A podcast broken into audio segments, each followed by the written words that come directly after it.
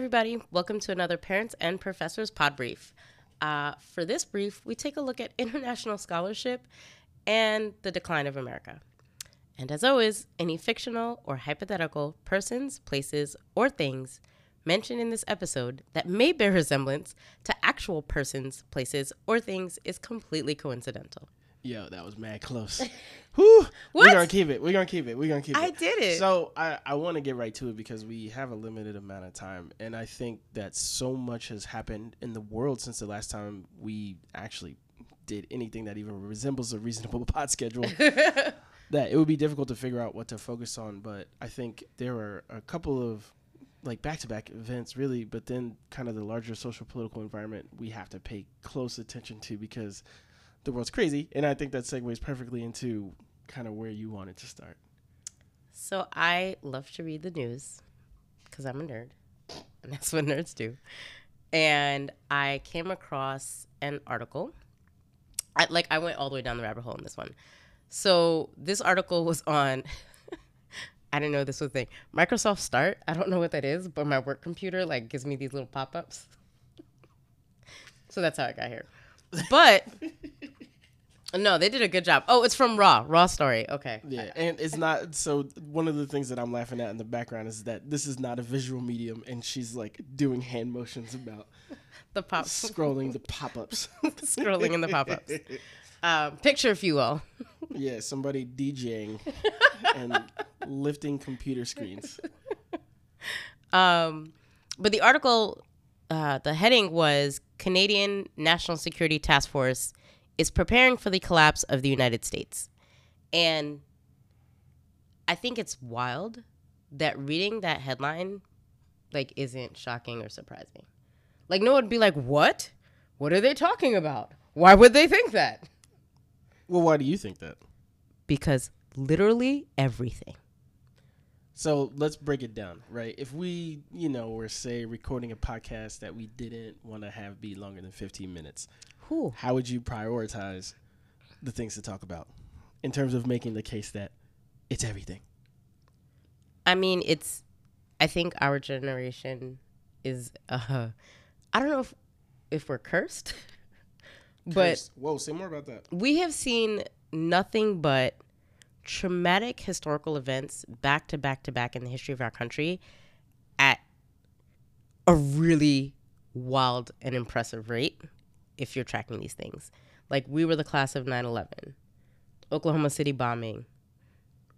Like we have seen Sandy Hook. Here we are again. 10 years later doing the same thing. We watched a riot take place in the Capitol, and people's questions were like, Do I still have to work today? Like, are, you, are you trying to count? I feel like everything you just said, unfortunately, falls under the umbrella of gun violence. So that's only one little folder. do you remember there was like the garlic festival? Yeah, but we didn't. So That happened like, I don't know, four or five years ago? we. Uh, it's hard for me to say that as a country, we didn't already make the decision that Sandy Hook was okay. Like, if we're being real about it. And so this is. I don't want to take respons. I don't want responsibility for what like other people have made bad decisions about. I, but despite the fact that the general population supports actual control yeah, I and think- legislation. I think it's pretty heinous, right? So every time there's a tragedy, one of the things that is most emotionally resonant to people is when they could put themselves in the shoes of either the victims or the participants in some way, right? And so I think people's emotional resonance is highest when it's like, "Oh my god, that could have been me."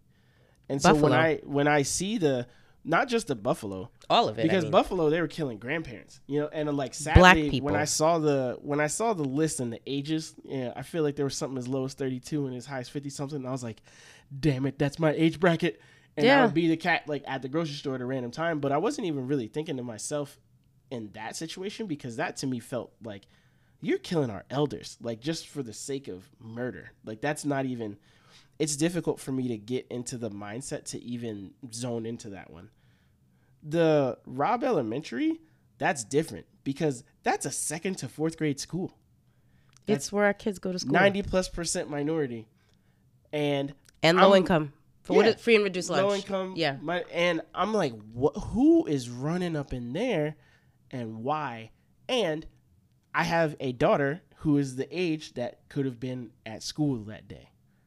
It's just I'm just tired of being like just sad and heartbroken. But is it? Are we even heartbroken anymore? And so this is one of the things I I, am. thought about. I think it's a personal thing to me that feels a little bit different because I realized that you know the majority population of that school in Texas is Latinx. Yeah. And so I got my little, you know, half black, half Honduran baby stomping around my house, Oh yeah. and it hit a little different.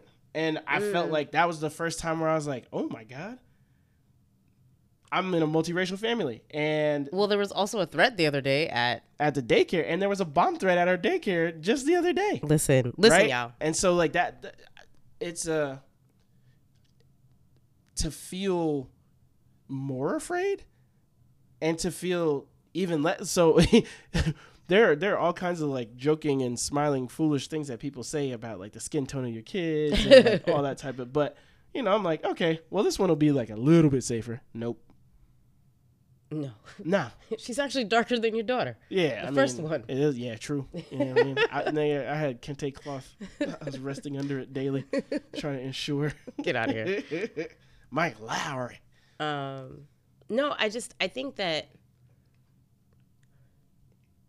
all of this again are things that don't have to be this way, and I, it's the frustration, it's the anger, it's the sadness, it's the hurt, because it doesn't have to be this way, right? Like if we simply said, no, you don't, you don't need that. Like you don't need to have access to that. There's no reason why people should need to have access to that.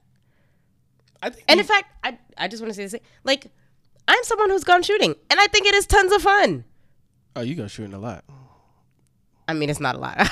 I've been twice, y'all, but I like enjoyed both experiences, like- oh, so it's like mini golf. and I plan to go again. right? Like That sounds exactly like the first time you played golf, and the, Yo. little- the trainer guy was like, I "Oh, was you're told a natural." exactly. um, but you know, I I think all of this is alarming because it isn't just the mass shootings. It's not just the racism. So I, I have a question, right? Just quickly, because I think we're starting to get into your everything take. Yes.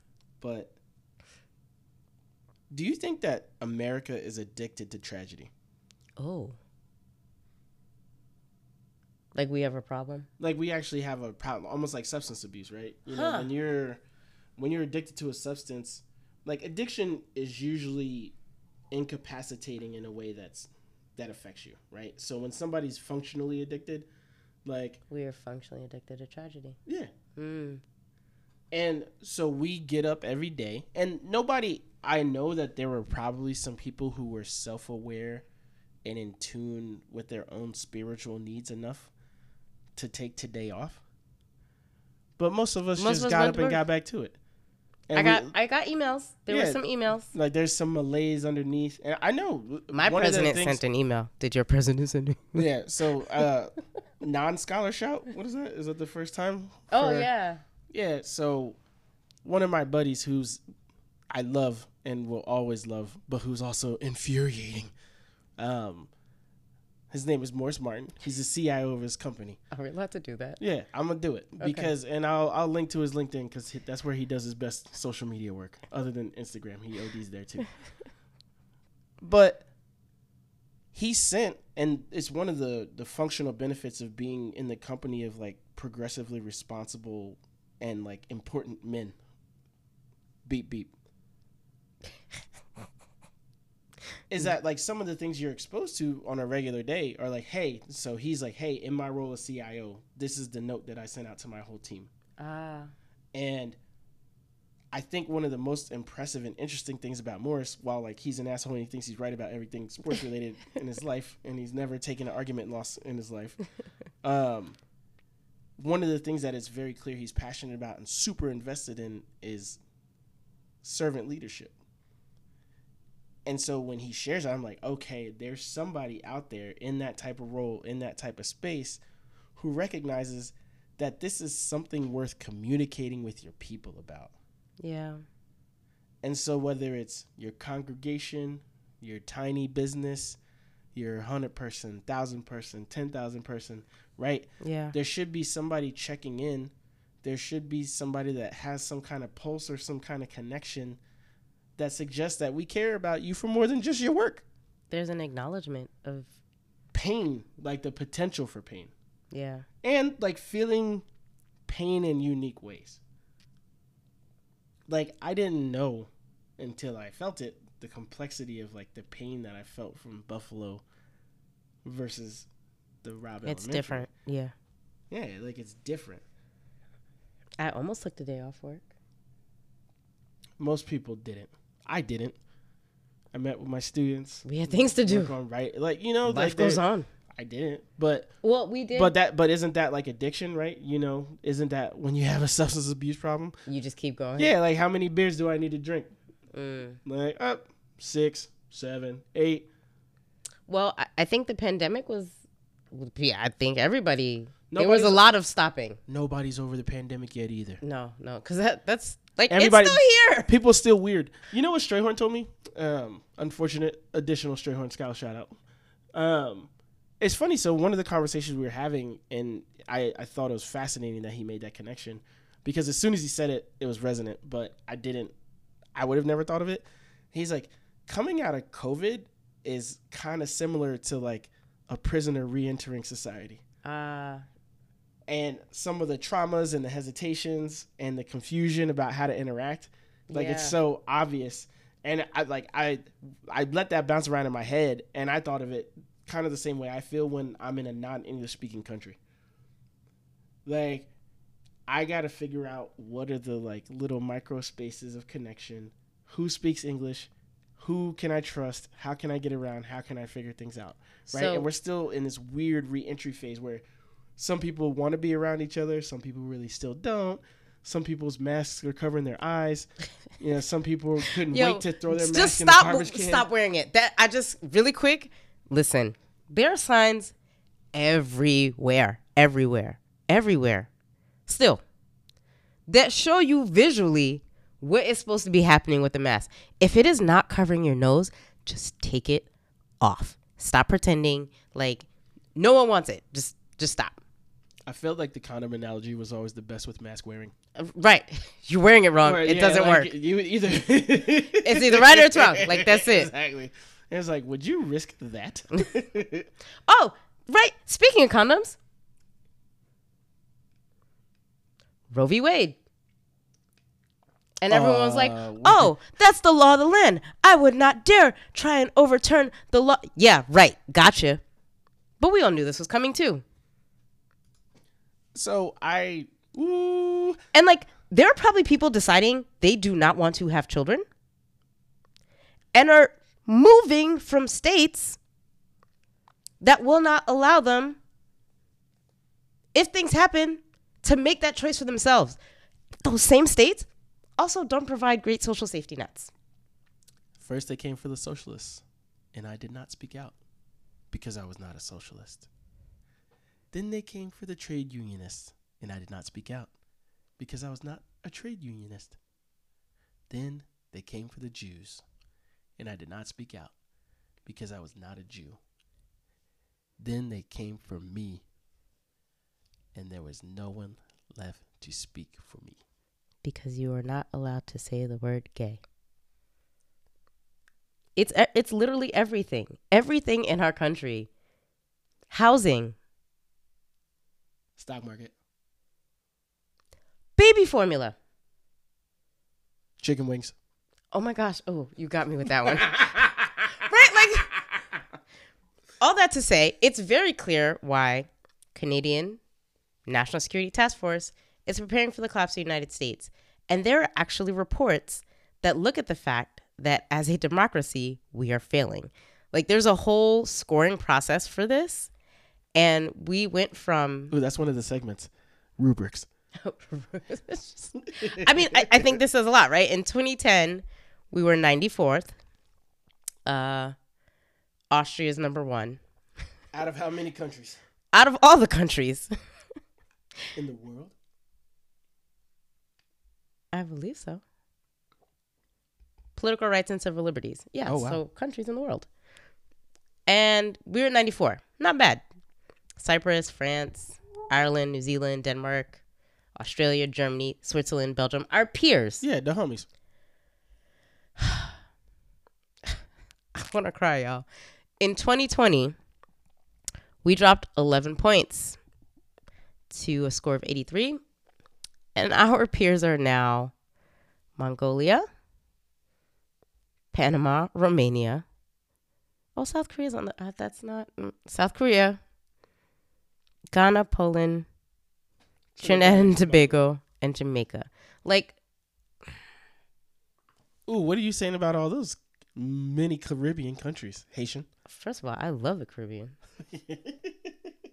I wish I could live. In fact, oh, back to our study abroad plan. Listen, y'all, when we get going, just you heard it here first.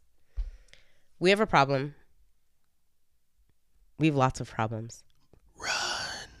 And I hope we figure them out. We're actively working to help people figure them out. Because that's what we do. Thanks for listening to our power brief, y'all. Peace.